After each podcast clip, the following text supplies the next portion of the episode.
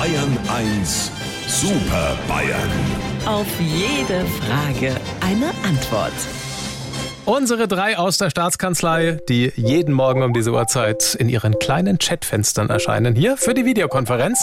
Ich begrüße die Herren Söder, Aiwanger und Stoiber. Gibt's eine Vorbemerkung? Lieber Zucker im Kaffee als ein Fleck auf der Hose.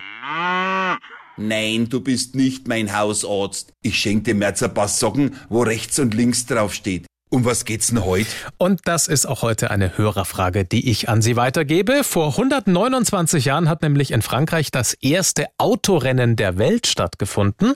Und unser Hörer Wolfi ist großer Formel 1-Fan und möchte gerne von Ihnen wissen, was halten Sie denn von Autorennen? Lieber Herr Morgendings und lieber Volvo, also zunächst einmal will ich meinen Zeigefinger in die Umwelt halten, denn Autorennen sind, äh, weil da ja sehr große Motoren verbrannt werden, extrem schädlich für die Schmutzverlüftung. Ede, alter Dankdeckel. Natürlich sind Radrennen viel umweltfreundlicher, weil da bleiben die Schadstoffe in den Fahrern drin. Also ich weiß nicht, kein einziges Rennauto hat einen Pflug hinten dran und alle fahren immer bloß im Kreis. Da schlafen wir ja beim Zuschauen die Füße bis zu den Knien ein, immer dasselbe.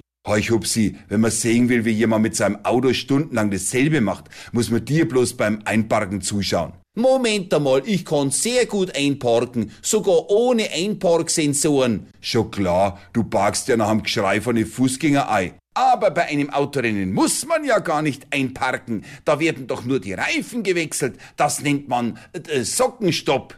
Edmund Boxenstopp heißt es. Und das ist auch sowas, was mich aufregt. Da laufen dann immer halbnackerte Frauen umeinander, weil man uns weismachen will, dass Rennautos anregend sind für Frauen. So ein Schmarrn. Mein Kumpel, der Dobler Walter, hat jahrelang jeden Samstag seine Reifen gewechselt. Und das hat keine einzige Frau interessiert.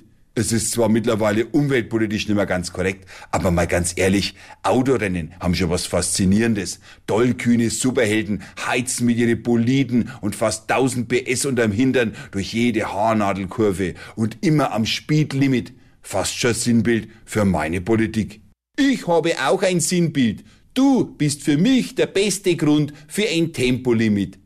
Weil das ja klar ist. Also, lieber Herr Morgendings, wenn Sie uns wieder auf dem Monitor vierteln wollen, fangen Sie Ihre Maus und klingen Sie durch die Kamera. Sie wissen ja, wo unser Bildschirm wohnt.